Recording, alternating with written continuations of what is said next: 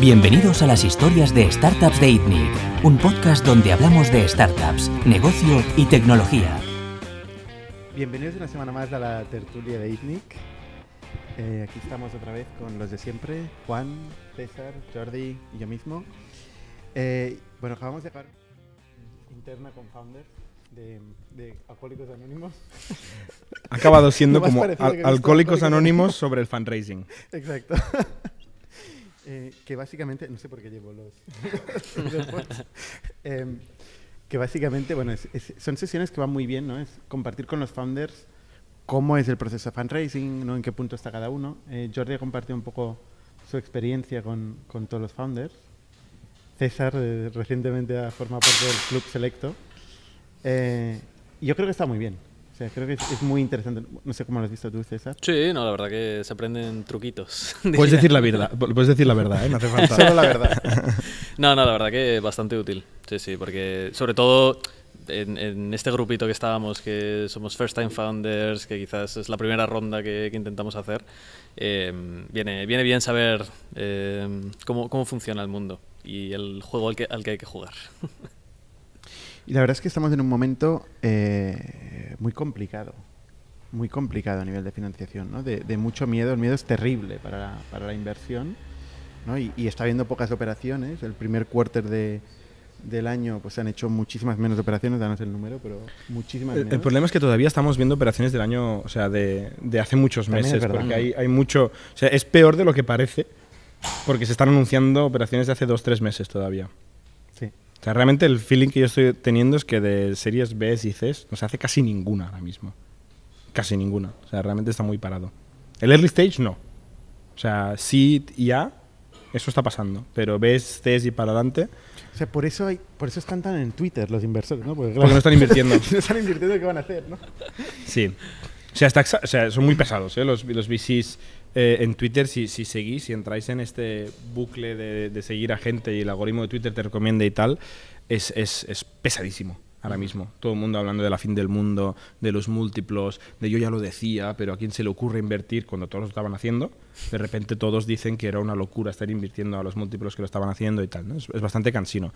Pero la verdad es que ha habido un frenazo y como dices tú, el miedo es contagioso y está todo el mundo en plan... Hay poca valentía, ¿no? Hay poco liderazgo. Todo el mundo dice, mira alrededor a ver qué hacen los otros y están todos mirándose. Hasta que, hasta que alguien valiente empiece a reactivar un poquito el fundraising. Yo lo veo un poco como un cartel de, de fijación de precios también, ¿no? Porque están todos los inversores diciendo, oye, están bajando los precios, todos ahí dándose la mano, están bajando los precios, ¿no? Y ahora dices, bueno, claro, al final van a acabar bajando los precios, ¿no? A mí, concretamente con David Sachs, me da mucha rabia porque se ve mu- se le nota mucho, ¿no? Claro, Que siempre está diciendo esto y dices, ya, tío, estás hablando de tu libro. Y además son estas métricas que dicen, oye, em, chicos, founders, a ver, lo que tenéis que hacer es crecer por tres, tenéis que crecer por tres, tenéis que quemar menos de uno de múltiplo de burn, ¿no? Eh, o sea, unas métricas que dices, payback de menos de 12 meses, y dices, bueno, ya, pero oye, pero está todo conectado, o sea, ¿cómo puedo no levantar dinero, eh, crecer por tres, eh, ¿no? Y, tener un payback period, o sea, es el mejor negocio del mundo, claro que lo quiero, ¿no? El consejo que dan los VCs ahora mismo en los boards, en los, en los consejos de administración, es decir, es muy fácil. Lo que tienes que hacer es crecer más y gastar menos. Hostia, pero es que es el mejor consejo que nunca nadie te ha dado. Hostia, no, no lo sabía, ¿no? Concretamente, David Sachs, en la tabla, por, por si alguien no la ha visto todavía, eh, define Great Good and Danger Zone, ¿no? Eh, y dice, ostras, todo lo que todo lo que crezca menos de un 100% ahora mismo está en Danger Zone. Eh, crecer por 3, bien. Está bien, eso siempre está bien. Eh, márgenes brutos, eh, habla de SaaS. Márgenes brutos menos del 20% Danger Zone, no es SaaS. Bien más del 70. Eh, net Dollar Retention menos del 100 Danger Zone, más del 140 vamos bien. CAC menos de 12 meses, vamos bien. Más de 24 meses Danger Zone. Y múltiplo de burn, que es básicamente cuánto dinero quemas en comparación con lo que añades en el ARR. Si es una vez o menos, bien. Si es más de dos veces, mal. Y venimos de, negocios que, que ostras, han, metían cinco veces, o sea, quemaban cinco veces lo que añadían, o más. Al final, yo creo que la inversión, como la economía, tiene un aspecto psicológico muy importante, ¿no? Eh, más de lo que parece, más que a veces incluso más que el racional, ¿no? Entonces se mueve uno por sentimientos de extremos, ¿no? Estás en un extremo en el que parece que da todo igual y que cualquier cosa vale y porque hay mucho dinero y no hay tipos de interés a cero, etcétera, y luego se pasa al otro extremo en el cual pues la subida de tipos de interés, la inflación que estamos viendo, el pesimismo de crecimiento económico, eh, China de nuevo cerrado, chain, una serie de cosas, ¿no? Sí, eh, la cadena de suministros rotas, costes que se elevan por todos lados, pues te lleva a otra situación psicológica de pesimismo, ¿no? Te llevas de un extremo, al ¿no? otro, porque tampoco, tampoco se han subido tanto los tipos de interés, por ejemplo, ¿no? Lo que sucede es que para, normalmente siempre se dice también como en bolsa, ¿no? Que para que algo suba hace falta dinero, ¿no? Pero para que algo eh, baje no hace falta más que miedo. Y el miedo se produce enseguida, o sea, claro, eh, y se desarrolla enseguida, lo otro es más difícil, ¿no? Entonces, el subir cuesta a veces más, pero el bajar es de golpe, ¿no? Porque claro, solamente hace falta miedo. Miedo, además, un miedo contagioso porque uno se lo cuenta al otro y el otro se lo cuenta y se va retroalimentando. Y al final todos llegan a la conclusión de que ya lo dije yo hace dos años, de que estábamos pagando unas valoraciones eh, que eran disparatadas. Hostias, ¿por qué lo hacías? Hace dos años todo el mundo ha dicho algo. Sí, siempre. explicar esto, explicar el pasado. Pero hay es una cosa que fácil. concretamente tú has dicho hace dos años, eh, que, que luego yo te decía, pero ¿dónde vas? Y ahora volvemos a, a la realidad que es los fundamentales. Oye, al final a largo plazo se imponen los fundamentales. Yo siempre he pensado en eso. por eso. Por Sí, eso. Ahora, sí. ahora es un buen momento para decirlo. Ya lo decía yo hace dos años. O sea, el future, el yo ahora cash lo flow decía hace futuro. dos años. ¿eh? Que lo- Claro. el negocio va a generar cash flow futuro.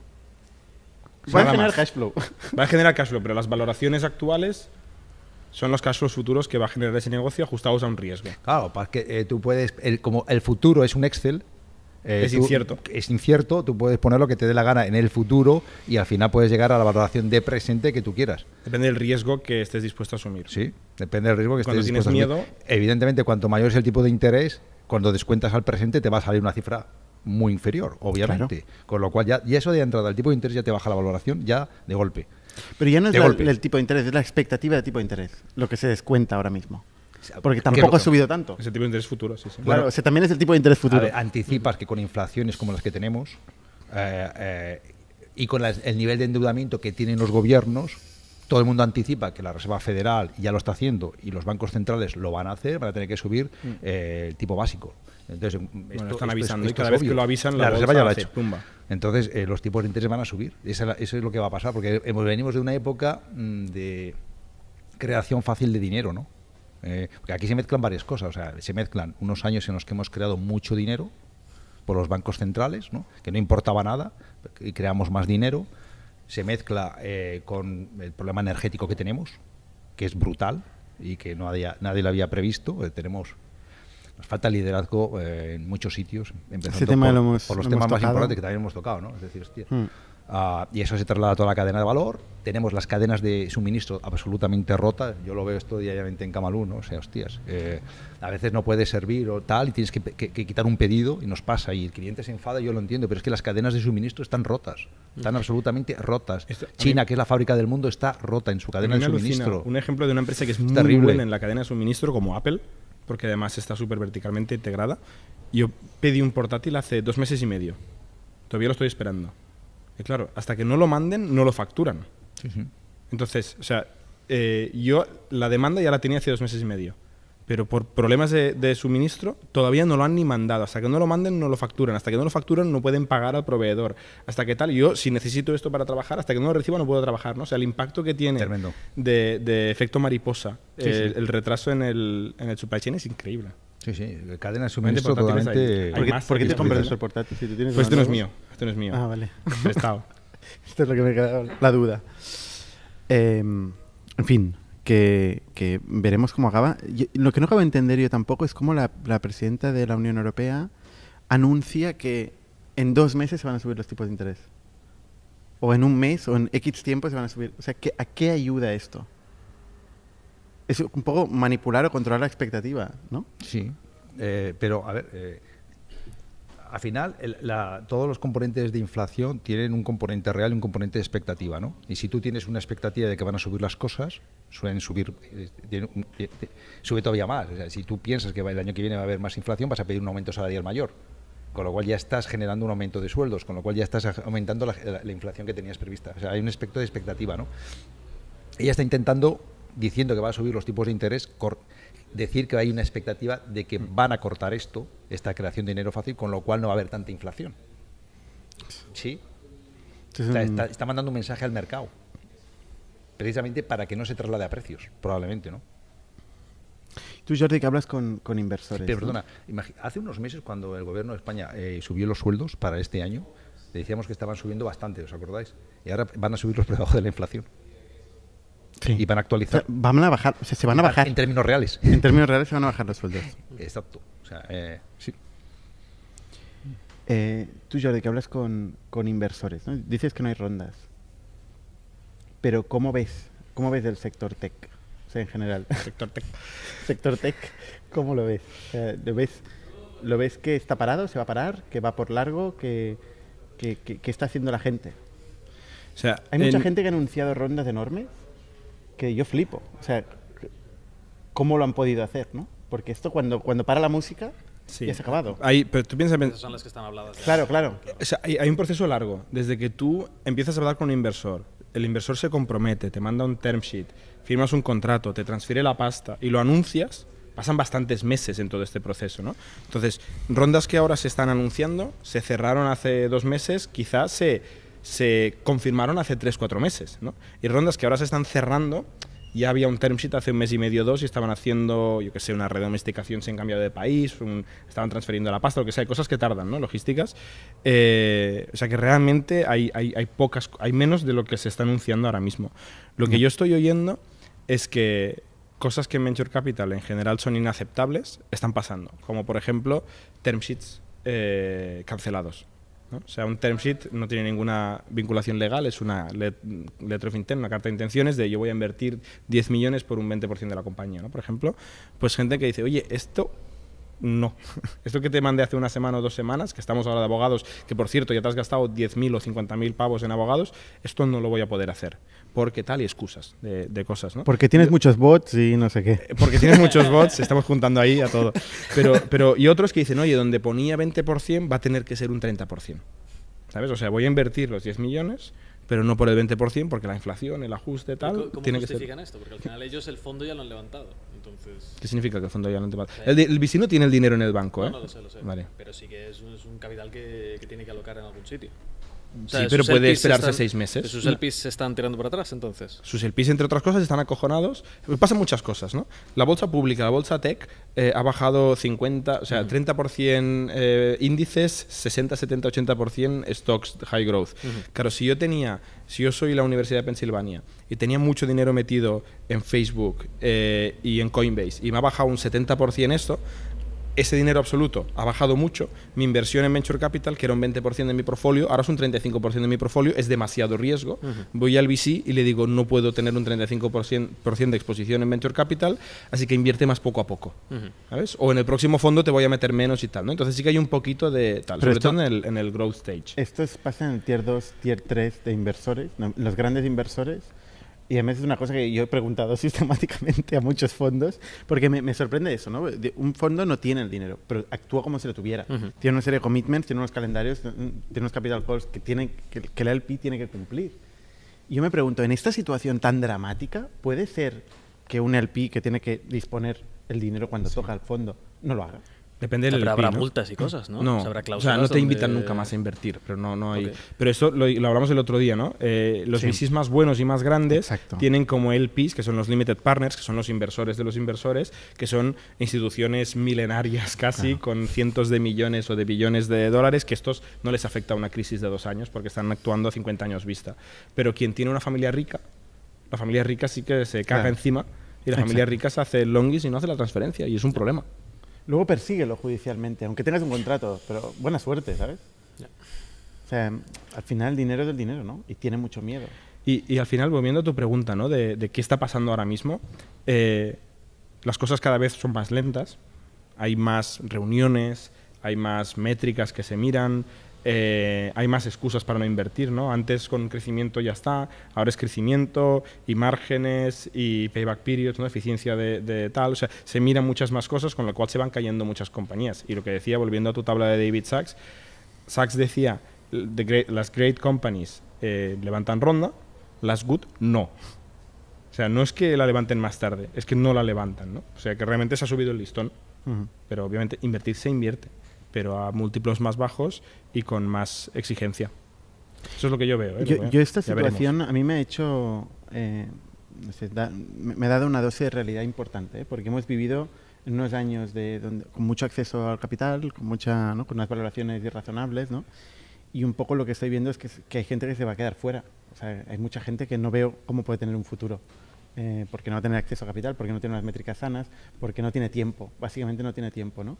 Entonces esto da que reflexionar, ¿no? Es decir, oye, em, ojo con la gente que está optimizando el, el logo del inversor, ojo el que está eh, optimizando por el, por el valoración. múltiplo, por la valoración, ¿no? O sea, al final, eh, tener dinero y estar vivo es muy importante, ¿no? Eh, que la empresa esté viva es, es lo más importante. Después ya tendrás tiempo, ya recuperarás, ya optimizarás, ¿no? Pero morir es lo que ningún CEO, ningún founder puede permitir, ¿no? Y y yo creo que es una lección, es una lección importante. Es, es una de las, de las muchas conversaciones que tuvimos en, en Lisboa eh, era con founders que lo, los- lo habían pasado muy mal, ¿no? Y habían conseguido, decían, oye, aunque te diluyes un 50%, ¿no? Eh, o sea, aunque te diluyes un 50%, es muy más importante estar vivo que morir, ¿no? Había gente en esa situación de Sí. diluirse un 50%. Sí. Joder. Bueno, había un founder que no vamos a decir No quién vamos a era, decir el nombre. pero un founder que había vivido una crisis gorda y tal, y dijo, oye, yo estoy encantado de estar vivo, llegó un momento que me diluí más del 50% y sobreviví. Ujú. Podía haberme quedado con mi porcentaje y morir, ¿no? Y obviamente es mejor diluirse y tal. Y- Jode mucho diluirse, ¿eh? Había dos founders diciendo esto, eh, las dos unicorns. Y un- Uno de estos factura más de 500 millones de euros eh, y el otro mucho más. No más datos que, que luego entran litigios, ¿eh? Eh, y los dos habían pasado por esta situación. ¿Sabes? O sea, Y- el mensaje y ahora es- los ve todo el mundo y dice, hostia, qué pasada empresa, ¿no? Ujú. Pero han pasado por esta situación y están ahí para contarlo. ¿sabes? Ah, Vivir siempre es mejor que morir. O sea, eso es obvio, ¿no? No, no, no es tan obvio. No es tan obvio. No es tan obvio. Hay gente que optimiza y la última el pela. Venture capital no es tan Vivir obvio. es mejor que morir.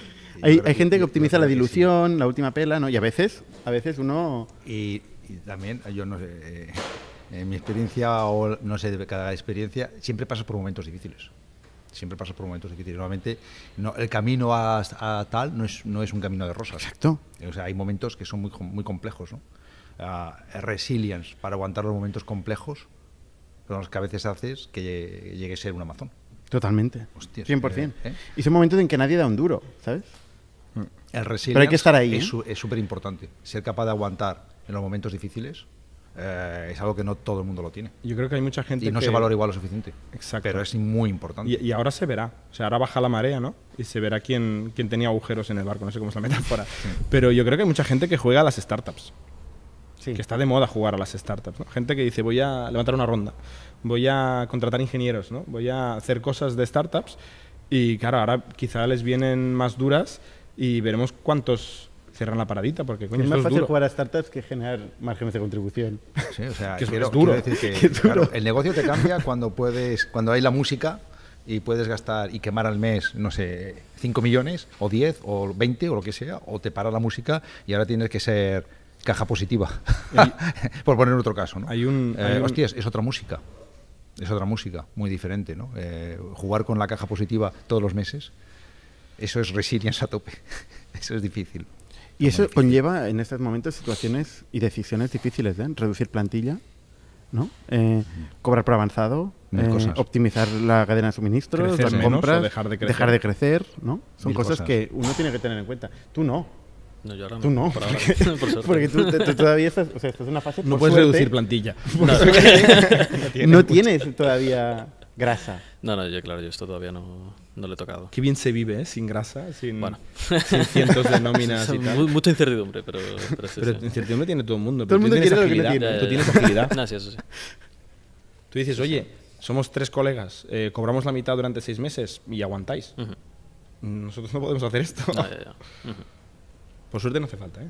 Pero hay un concepto que quería decir que me hizo mucha gracia, que por fin, ¿no? Hay muchos inversores nuestros siempre nos han visto como los raritos, ¿no? Hablo de Factorial ahora. Eh, pues somos raritos, ¿no? Y fuera Y- de factoría también. vale, pero ahora vamos a enfocarnos en, en los inversores, ¿no? Y inversores nuestros, que la semana pasada estuvieron aquí en Barcelona, eh, decían, hostia, me acuerdo cuando hicimos la ronda SIT en 2018, que tú, Bernat, decías, esta es la última ronda que vamos a hacer, nunca más vamos a hacer una ronda, ¿no? Y se reían. Y se- no, Y luego porque- ahí levantando. no, pero el mensaje, luego le hicimos dos más, pero, pero porque querimos, ¿no? Quisimos. Pero el mensaje es, tenemos que hacer una empresa que con esto ya llegue. Ujú.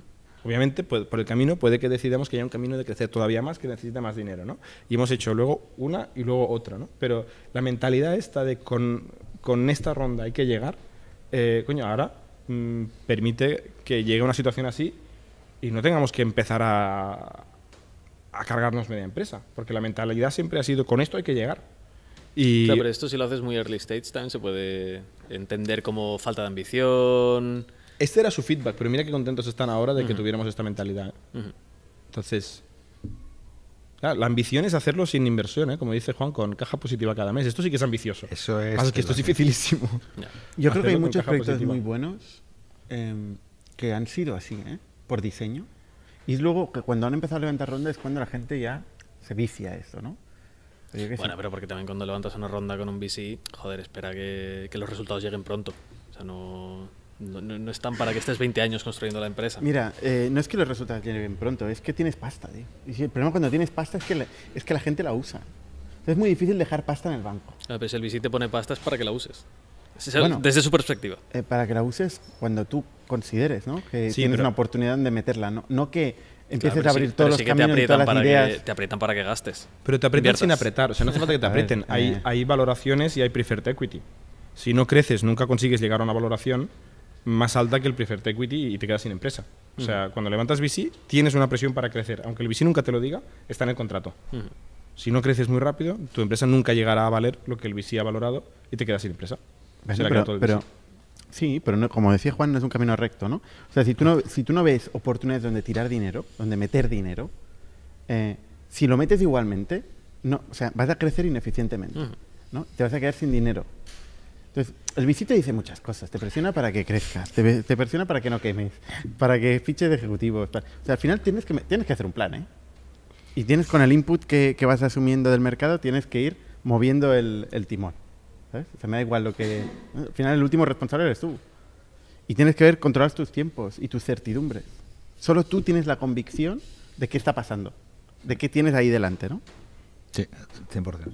Estoy absolutamente de acuerdo con eso. ¿Tú cuántas crisis has navegado, Juan? Pues unas cuantas. Macros, crisis económicas. Uf, mogollón. Eh, hostias, eh, cuando Hay tampoco en- tantas, ¿eh? Telepizza cuando entramos tuvimos una primera crisis brutal, la del 92 que fue la hostia en España, que pensábamos que ahí se iba a morir todo el mundo. O sea, fue mm, terrible. Eh, he vivido la del 2012, pf, eh, fue la hostia en Estados Unidos. Y la del punto com no te enteraste, ¿no? Tú. La del punto con estuve en el cemento. Ahí no hubo crisis. Eh, para nosotros no hubo- crisis. Yo ahí hice un plan estratégico para cerrar un montón de operaciones en España eh, para el 2006. Y no se cerraron ninguna y en el 2012 vino la crisis del ladrillo y fue la hostia. O sea, 2012 en España, pero O antes, 2000, ¿no? antes. 2008. Bueno, es- no, pero es que duró mucho. La crisis de la construcción. Estamos viendo que había, ahí, fíjate, en el cemento veíamos que había una burbuja de la hostia. O sea, se veía una burbuja eh, brutal, ¿no? O sea, para por situar a la gente, en, se mide por toneladas de cemento que por persona y tal. En España estaba en 50 millones de toneladas de cemento, ¿sabes? Que era una cosa de país subdesarrollado que está creciendo, vamos, era una cosa inimaginable. Cuando llegó la crisis de verdad, se bajó de 50 millones de toneladas a millón y pico. O sea, es la hostia. En un negocio que es intensivo en capital a tope. O sea, un horno de cemento lo que cuesta es.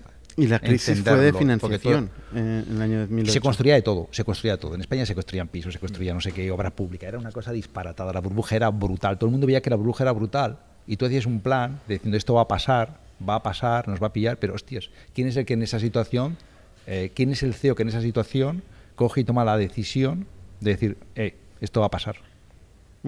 Y va luego al board Y recorta. y plan. realmente lo hace. Ah, ¿sabes? nadie. Nadie. Nadie. Y ma- metes más carbón. Y tú estás diciendo, va a pasar, va a pasar, va a pasar. Hostia, pasó. ¿Y qué Bueno, pasó la- con la empresa? Buah. Aquello fue una escrachina. O sea, ahí se consolidó el sector enormemente. Hasta el. Bueno, bueno. O sea, el que tenía caja aguantó. compró todo. El que tenía caja y una posición muy diversificada, aguantó. Porque la clave era tener la posición muy diversificada. Fuera de cemento. En Asia, en, Ah, no, Latinoamérica, diversificada en el mundo. diversificada a nivel mundial. Ese aguantó y tenía caja y posición muy diversificada. Y el que no, hostias, eh, terrible. De repente te encuentras con. o sea, pasas de tener un, una vida brutal a palmar dinero por un tubo, ¿no? a morir. De morir, de morir, de morir. Terrible, ¿no? Terrible. Una cosa que, que- que comentaban también en este evento, que me parecía interesante, es que las empresas que están en bolsa son mucho más resilientes, ¿no? Porque pueden en todo momento incluso en situaciones de crisis, por mucho que bajen los, los valores, siempre pueden emitir capital, ¿no? Siempre pueden financiarse. Tienen un acceso muy líquido a la financiación. ¿Y por qué es más estable? Porque al final las caídas no son tan grandes en bolsa. Estás en Bueno, hay caídas, ahora mismo hay caídas. no. Sí, Sí, sí, pero quiero decir que. Hostias, se me ha levantado. Eh, si estás en un índice, yo que sé, estás en el IBEX 35, pues ya te aseguras que estás indexado, que tal, que no sé qué, te, te aseguras una serie de cosas, ¿no? O sea, eh, cuanto más grande eres. Bueno, no, no quiere, no quiere quedarse. A Dani. Bueno, tú habla, habla. No, cuanto más grande eres, Que no, que no. se puede. Cuanto, Sí. mira, ahora Ah. cuanto más grande eres y estás más indexado y estás más tal, pues eh, los fondos también, como están, es- están indexados, pues tienes más estabilidad, ¿no? Eh, cuanto más pequeño eres y estás fuera de tal. O sea, por ejemplo, Telepizza, cuando entró en el IBEX 35, pues consiguió una estabilidad. Cuando te sacan del IBEX 35, eh, empiezas a, a ser más un valor eh, volátil, ¿no? Un chicharro y, que se llama, ¿no? Y, y te pueden hacer cualquier cosa. ¿Qué es un chicharro? No conozco chi- esta terminología yo. ¿No, ¿no conocéis? No.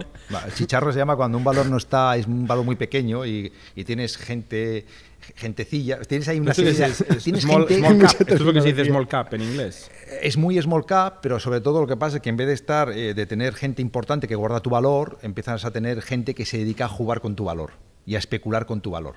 Como los Eh, meme en- stocks. eh, con operaciones casi diarias, de arriba, de abajo, y te va, y te, y te va haciendo cositas, te va haciendo cositas, ¿no? ¿Sabes? Y te va haciendo cosas. Entonces empiezan a jugar chicharro, contigo. meme stock. Chicharro, ¿Cuál de los dos? ¿Qué es un chicharro en la vida real? ¿Existe esta palabra? Un mogollón. ¿Qué es un chicharro en la vida real? En, en- en Es un- España ¿Es un animal? ¿Es un, Creo es un insecto, ¿no? Es un insecto. Chicharro, el chicharro es un, pes- es un pescado. Un Ah, es pescado. Aquí aprendemos de todo, ¿eh? Oye, pescado vasco. Todos los pescados son vascos. los a buenos ver, pescados. Volvamos de los Mackerel, ¿no? chicharros. Y César, tú, tú que estás hablando con inversores también, ¿no? Ujú. ¿Tú qué te encuentras? Pues mira, las eh, principio de mayo nadie hablaba de esto. También nosotros estamos super early stage, estamos levantando una pre-seed. eh, no, Es que no esto ha afectado- baja, baja en cascada. No ha afectado mucho. Ahora, estas últimas dos semanas, ya algún inversor nos lo ha mencionado. El downturn of the market, bla, bla, bla, y nosotros, bueno. Por ahora no, no se ha notado mucho, no parece que nadie se haya tirado atrás por esto. Eh, no sé si nos afectará. A ver, intentaremos que no, eh, pero no se sabe. Lo hemos empezado a oír, es lo único que sé.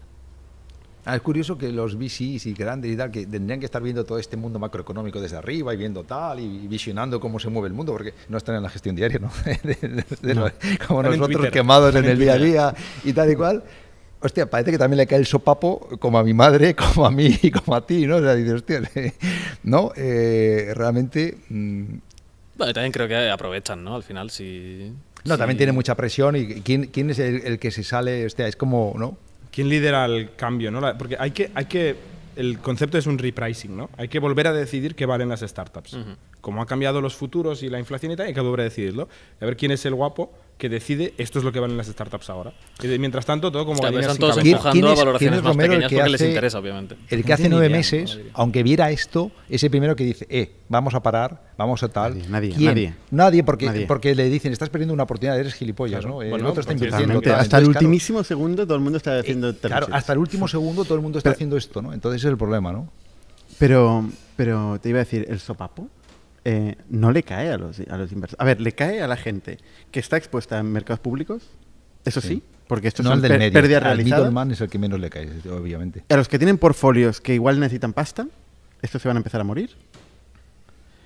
A los que están levantando fondos, estaban ahí con el PIS negociando eh, nuevos fondos, se van a parar. Pero oye, el que tiene dinero en el banco eh, y que tiene tiempo para invertirlo, se lo está mirando desde arriba, van a bajar los precios. Cuidado. O sea, aquí cada uno está en una situación diferente. Totalmente. Yo creo que el que pilla, que lo has medio mencionado, es el emerging manager. Porque han- se han creado no sé cuántos miles de venture capital los, los últimos años. Son gente que no tiene reputación, que ha invertido carísimo solo, no tiene ningún, ninguna compañía que no haya invertido muy cara. Y, y seguramente haya entrado todo por FOMO, el último y tal, sin, sin fundamentos. Y estos no van a devolver el fondo y no van a levantar nunca más.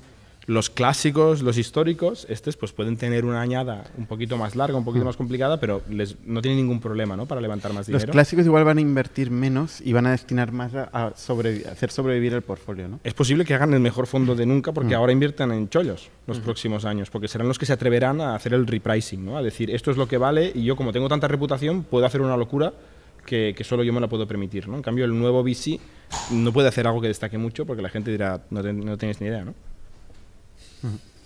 Todo es volátil, ¿eh? porque estamos diciendo todo esto aquí y para hacer un disclaimer por si luego pasa lo contrario, ya lo adelanto. O sea, Te digo, ya lo habías dije. dicho. A ver qué. Bueno, si no lo borramos. A ver, lo, lo mismo, lo mismo estamos que dentro de seis meses los gobiernos hacen caca y vu- vuelven a meter dinero y le empiezan a dar a la maquinita, Patada para adelante otros cuatro años y dije, digo, que digo, producir, digo, ¿no? ¿eh? En algún momento hay que producir. Y patada para adelante. No, eh, hostia, eh, porque la- Otro la- presidente, ¿no? Se lo coma otro presidente. Bueno, otro banco central o yo qué sé, o sea, patada para adelante, ¿no? Porque ya sabemos que a patada para adelante A ver, los resets estos son necesarios, ¿no? De vez en cuando. O sea, hacer un meneo y asegurarse que no nos volvemos locos son necesarios para la economía. O sea, no Que hay no te subida. pille a ti, que no no te hay pille a subida. ti. Bueno, nos, En un nos reset. pilla aquí vivos, ¿no? Todos. O sea, De momento vivos.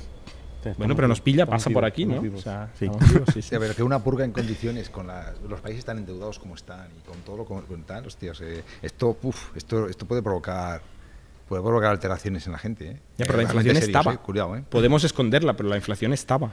En algún momento se tiene que destapar. Sí, pero claro, siempre- si- eh, eh, fíjate España, lo endeudado que está, tal, la situación en la que tenemos, ¿no? Hostias, como tú de repente empieces a, a- a- a- a no darle a la maquinita, uf, eh, aquí eh, va a entrar un sofocón eh, en las calles que puede ser muy grande. Entonces, eh, yo no sé hasta qué punto los gobiernos, en un momento determinado que, que empiezan a ver el sofocón, pues todos em- le vuelven a, a hacer, la, a ¿no? Y a Bueno, hacer yo, le- billetes. yo les recomiendo a, a los founders eh, con quien hablo, que siempre hablo con bastantes, que pillen dinero.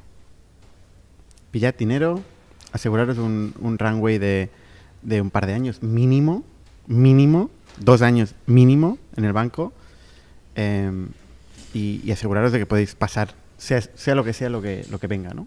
Pero dicen que va, puede ir por largo, ¿no? Y dinero es, oye, eh, más vale diluirse un 50% que otra cosa. Yo, yo estoy de acuerdo con este comentario. Todo es mejor que morir. 100%. Oye, hablando de, de- de cambios, em, vuelve a haber ferias. De hecho, he visto a Juan en un stand Sí. por LinkedIn vendiendo. Welcome Pack. ¿Qué, qué hacías ahí?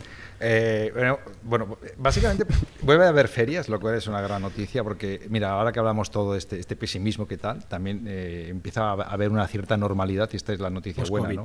Y sí, estaba en la feria porque hemos sacado, eh, ya hace unos pocos sacamos lo que llamamos los Welcome Packs, que es algo que consideramos que es básico y que es una tendencia clara de mercado, y es eh, la importancia que tiene el empleado como primer embajador de la marca de la compañía. O sea, al final el employee branding o el client branding da lo mismo. O sea, el que el empleado se sienta orgulloso y contento de la compañía en la que trabaja. Imagínate un empleado con la que has invertido en contratar a un empleado. Esa primera sensación del empleado cuando entra a trabajar contigo, después del hiring, de que está en el sitio adecuado, eso es brutal.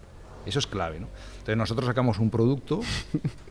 Eh, mucha gracia porque hay gente que pregunta, oye, ¿por qué los, los cuatro que estamos aquí no hacemos pitch? En- Y ahora, ahora lo tenemos. Bueno, Sigue. eh, no, pero, Me eh, encanta. Estoy a punto de Es que- comprar, ¿eh? es que- Es la es- hostia, es que nosotros creo acabamos que de es un producto y- absolutamente necesario. Además, ¿Has creo que cajas? anticipamos una Sí, sí, sí. tendencia de mercado que va a crecer enormemente, que ya se está manifestando, que no hay nada, eh, no hay nadie que lo esté haciendo que, o, o que esté consolidado, ni mucho menos. O sea, estamos adelantando una ola que creo que es enorme, que es la del employee branding, el client branding.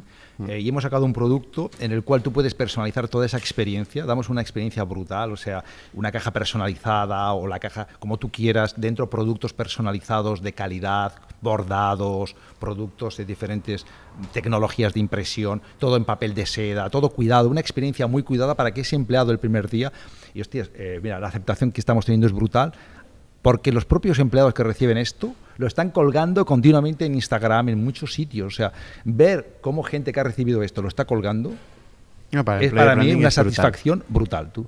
Y la sensación que tiene ese tío cuando empieza a trabajar en la empresa y se pone ese polo bordado, se pone esa sudadera, se pone esa lo que sea, ¿no? Eh, de decir, hostias, la empresa cómo me quiere, cómo me cuida, eh, estoy en el sitio adecuado, estoy en el sitio adecuado, es enorme, ¿no? Es enorme.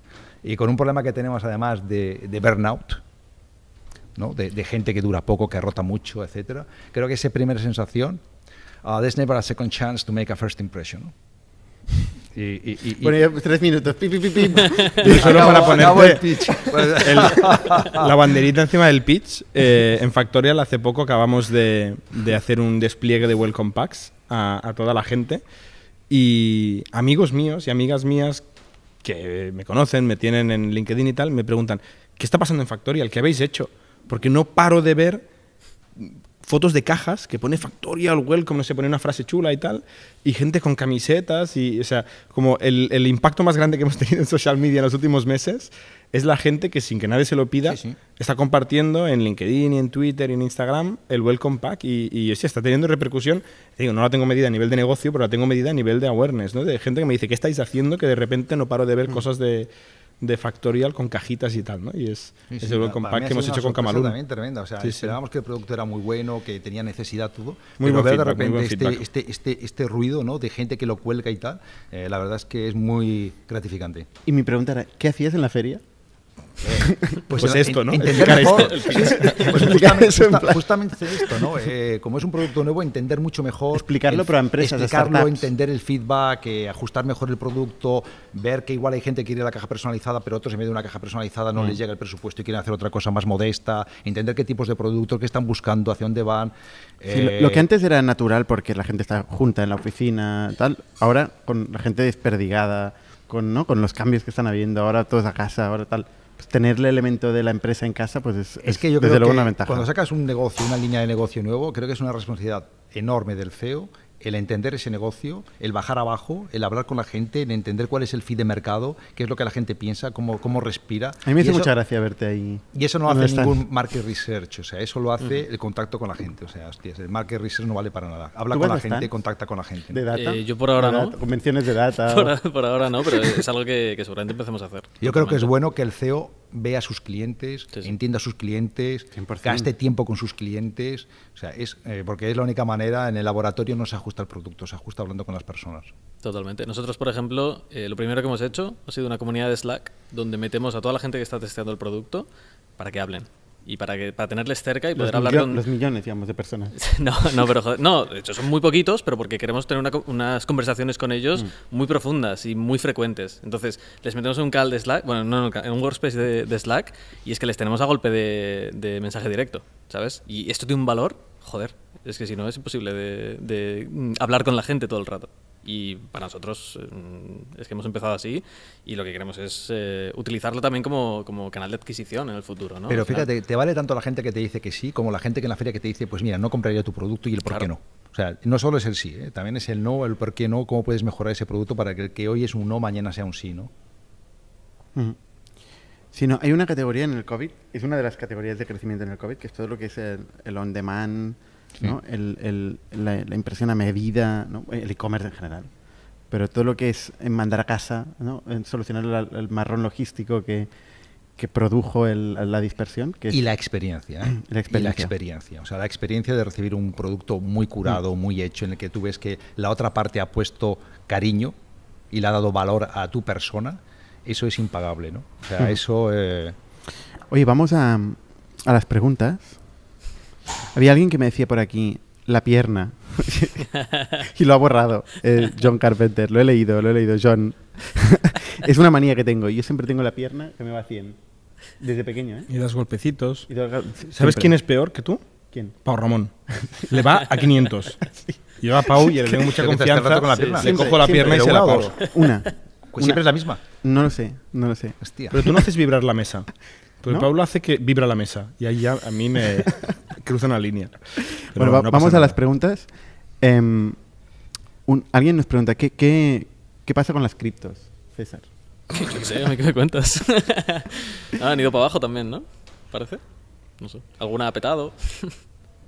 Pero la verdad que no, no, no estoy muy puesto últimamente en el tema criptos. He estado liado ¿Tú, con otras cosas. invertido en cripto? No he invertido en cripto. ¿Qué porcentaje de vuestro net worth está en criptos? El 90. 0,00. No, no, nosotros somos, Uno. somos de la vieja escuela. Y al final, mira, vamos a decir, ya lo habíamos dicho. Los euros bajo el colchón es donde mejor están. Excepto No, por a la mí- inflación. A mí, a mí me interesa mucho el mundo de la cripto, pero como pura especulación de divisas, que cosa que tú haces en Forex, Sí. Eh, a mí no... Pero moneda fiat, no en cripto. Moneda fiat, porque Sí. confías mucho en los gobiernos, como todo el mundo sabe. Porque no confío Eso sería abrir un rabbit hole. Es justo lo contrario. Es justo lo contrario. Eh, no, no confío nada en los gobiernos. ¿Y entonces por qué confías en la moneda fiat? Porque no creo que, lo- que- porque creo que los gobiernos no van a permitir que haya una moneda alternativa, porque se les acaba el dar a la maquinilla. Hostia, sí, porque no Está- creo es fío. una, es una lógica Claro. un poco... Pero ojalá eh, los gobiernos se dedican a esto y bien de esto, de darle a la maquinilla. ¿Tú crees que, va- que un gobierno va a prescindir de eso? De Que darle a la tampoco, tampoco lo han ilegalizado la mayoría de gobiernos del mundo, ¿no? Tú imagínate que todas las Excepto transacciones China. fueran en una moneda no controlada por un gobierno. Pues se les acababa la fiesta, tú. Bueno, que no lo sabemos qué pasa con las criptos, pero nos interesa. Si alguien nos lo quiere explicar, en una tertulia invitamos a un experto o experta que nos lo explique. De ¿no? hecho, tenem- tenemos gente en el pipeline que nos va a explicar más cosas de criptos. Em, a ver, un, otro usuario que se llama Organiza tus inversiones. Dice, cada vez cuesta más conseguir inversores para nuevos proyectos. Mi opinión es, en los negocios online también es tener un pequeño colchón, como en los negocios físicos, para lo que pueda pasar. Es un buen consejo para organizar tus inversiones. Eh, desde luego, no es una pregunta, es una afirmación. es una afirmación desde luego. que estamos de acuerdo. Jorge AM dice, la incertidumbre es el peor enemigo del empresario. ¿Estás de acuerdo, no? También genera oportunidad. ¿O ¿no? no? La incertidumbre. Del nuevo empresario es, es la razón muchas veces Claro. de existir. O sea, siempre hay la estadística de las grandes startups, la mayoría se crean en momentos de crisis e incertidumbre. Los Airbnbs, los Ubers, los, hay un montón de ejemplos que, que se crean, ahora no me lo sé, pero buscando en Google, de, La incertidumbre puede ser buena o mala, ¿no? Si tienes el resto de componentes que te pueden hacer tener éxito dentro de, ese- de esa incertidumbre, bien, porque no tienes que demostrar nada y juegas con ello. Si no tienes el resto de componentes, o sea, si no tienes un buen equipo, si no tienes una buena idea, Pero hablamos de incertidumbre afuera o dentro. O sea, la incertidumbre como cuadro económico y la incertidumbre que hay fuera o la incertidumbre que tú No, tienes en- en, tu negocio del estado en el que estamos ahora. negocio Hablamos de- Como founder, mejor que no vayas con incertidumbre por la vida. Claro. pero, bueno, que la tienes, Exacto. la tienes de serie, la incertidumbre. Pero la tienes, serie, pero la tienes porque estás desarrollando tal, ¿no? No, pero por ejemplo, tú en un, un espacio puede haber una incertidumbre local, en una industria, en un sector. Por ejemplo, se inventa el, mar- el smartphone, el smartphone y la gente que antes tomaba fotos con una mm, foto de mm, normal, una cámara normal, no sé cómo se llaman, eh, ahora las toma con el smartphone. Pues esto genera incertidumbre en el espacio este, eso. ¿no? Entonces tú vives de esta tu- incertidumbre. en Aprovechas, negocio, ah, pues voy a área. usar una app, voy a crear una app para el smartphone, tal, tal, tal. tal. Ahora, eh, la mayoría de startups viven de que alguien las financie. Se golpe. En la financiación hay incertidumbre, Por, o sea, por tanto, no estamos hablando de tu equipo, de tu negocio y tal, estamos hablando macro. pero entonces macro. van a venir los negocios que viven de los fundamentales, que ganan dinero, que son muy raros en el mundo de la startup. Sí. Igual esos negocios empiezan a tener mejores valoraciones de las que tenían antes. Porque Sí, se claro, ya las tienen, ya es- ya es así. ¿Tienes caja positiva? ¿De verdad? ¿Estás haciendo esto? ¿Estás tal? Hostia, pues este negocio tiene sentido. Pero claro, entonces, si tienen caja, caja positiva, no te necesitan. A no ser Como que inversor. demuestres que con una caja positiva quieres crecer todavía mucho más rápido porque lo estás haciendo Y muy bien y tienes fundamentales sólidos. ¿no? Entonces cuando ya dejan de ser los negocios lean y tal, que esto es lo que decíamos antes, ¿eh? Pasa, pero sí, sí, sí. Eh, a ver, más cosas. A ver. También será una oportunidad para separar las startups de verdad de las que jueguen. Totalmente, totalmente. Comentado. Eh, si a alguien le interesa la gran apuesta, muy buena peli para entender la crisis del 2008. Perfecto. Esto que es de Big Short. Sí, Está bien. muy buena. mm, Hilando con lo que explica Juan de la crisis, vale. Em, a ver, para este reset ha subido el nivel de 2020. ¿Es realmente un reset o una vuelta a la tendencia después de dos años de subida descontrolada por la pandemia? Bueno, eh, efectivamente, hay, hay negocios como Zoom que han caído por debajo del valor previo a la pandemia. Eh, y con unos fundamentales muy buenos. Porque gana, gana dinero, gana dinero a punta pala eh, Zoom, ¿no? Y sin embargo, mm, ha caído muchísimo en valor. ¿Qué PER tiene Zoom? Por Ah, ejemplo. Pues no lo sé. Porque, claro, Lo busco, lo buscarlo. busco. No sé, pero hace muy buenas inversiones Zoom, ¿eh? Porque invierte en sponsorizar el Y de podcast 20. Indic. Price on earnings de 20. un 20. Tiene un 20. Vale. Te hagas una idea, una empresa de energía probablemente tenga un PER de 7.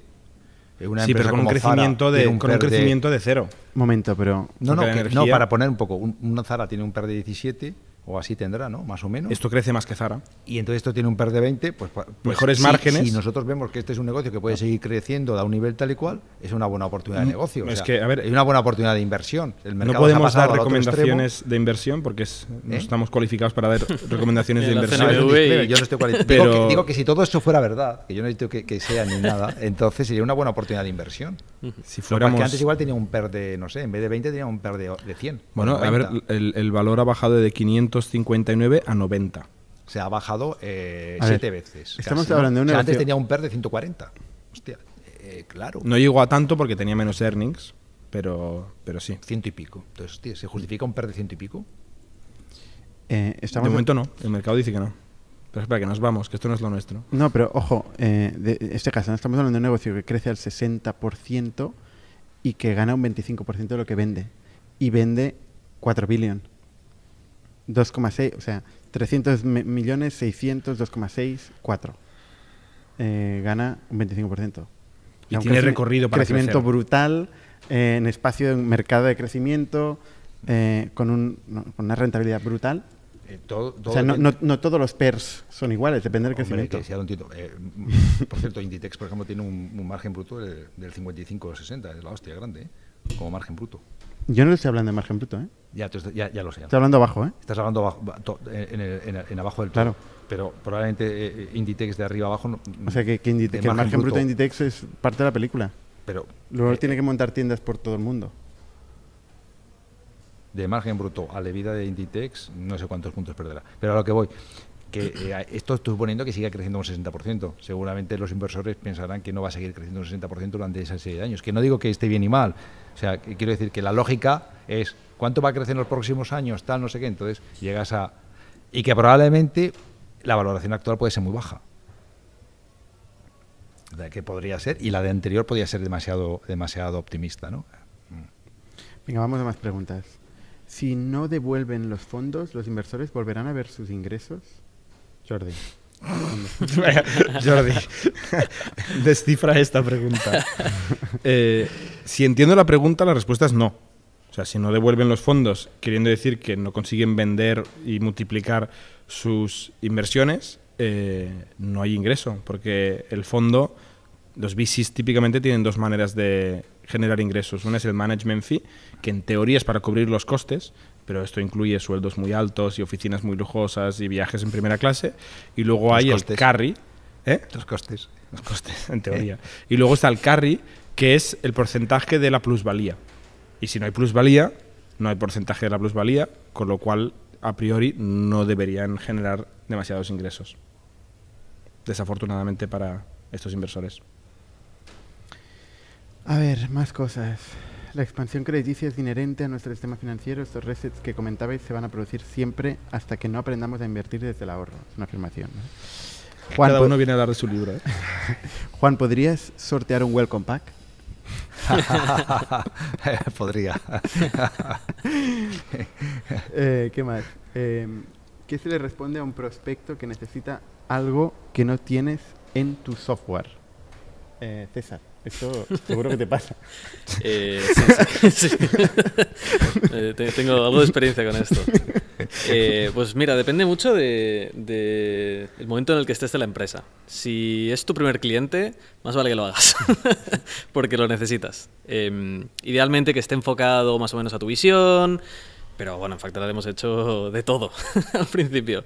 Eh, según empiezas a tener más base de clientes, pues obviamente puedes rechazar ciertas de estas cosas, intentas reencaminarlo, eh, no lo necesitas ahora, lo hablamos para el año que viene, este tipo de, de tácticas que se pueden utilizar.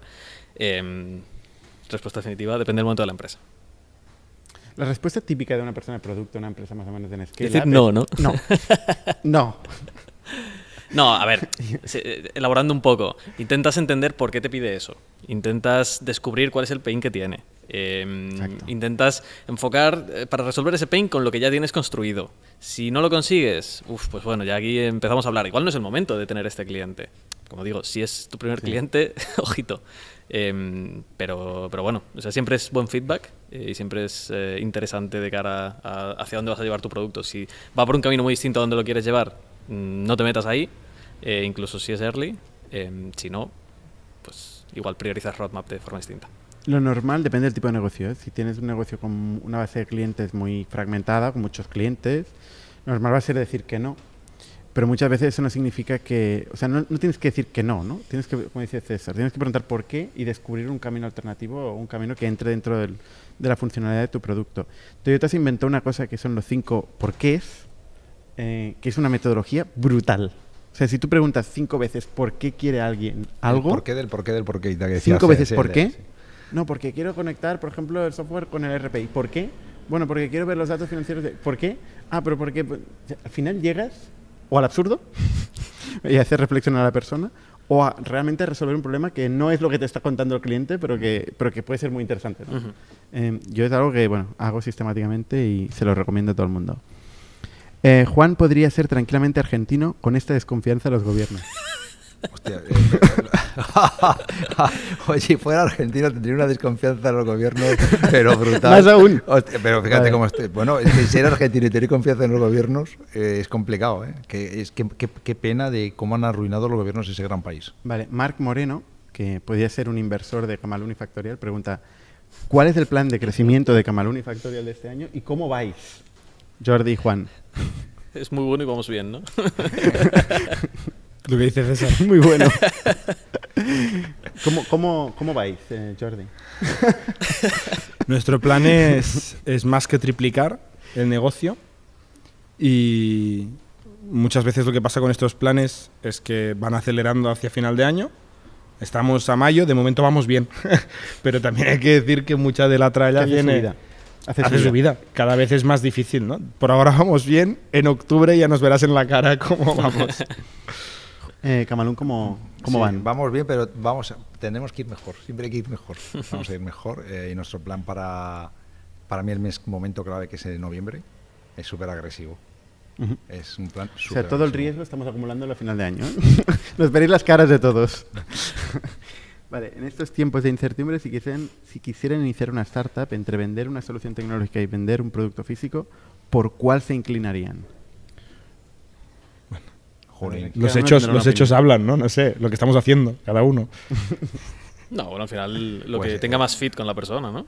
O sea, si no sabe nada de tecnología ni de software, Es que yo eh, creo que es está difícil mal meterse en un preguntado B2B eso. SaaS. Para mí está mal preguntado. No estoy de acuerdo con lo que dice César. Para mí está mal preguntado. O sea, para mí lo- tu pregunta es ¿dónde das más valor a tu, a- cuál de tus proyectos da valor al, a- al cliente? ¿no? O sea, da lo mismo que sea un producto físico, tecnológico, etcétera. ¿Qué es lo que da valor al cliente? Sí, pero ¿Qué si tú, estás- resuelves? si tú te empiezas un proyecto hoy, eh, igual dentro de 10 años funcionará, ¿no? Entonces va a largo plazo. Entonces, pensar en qué es lo que se te da bien.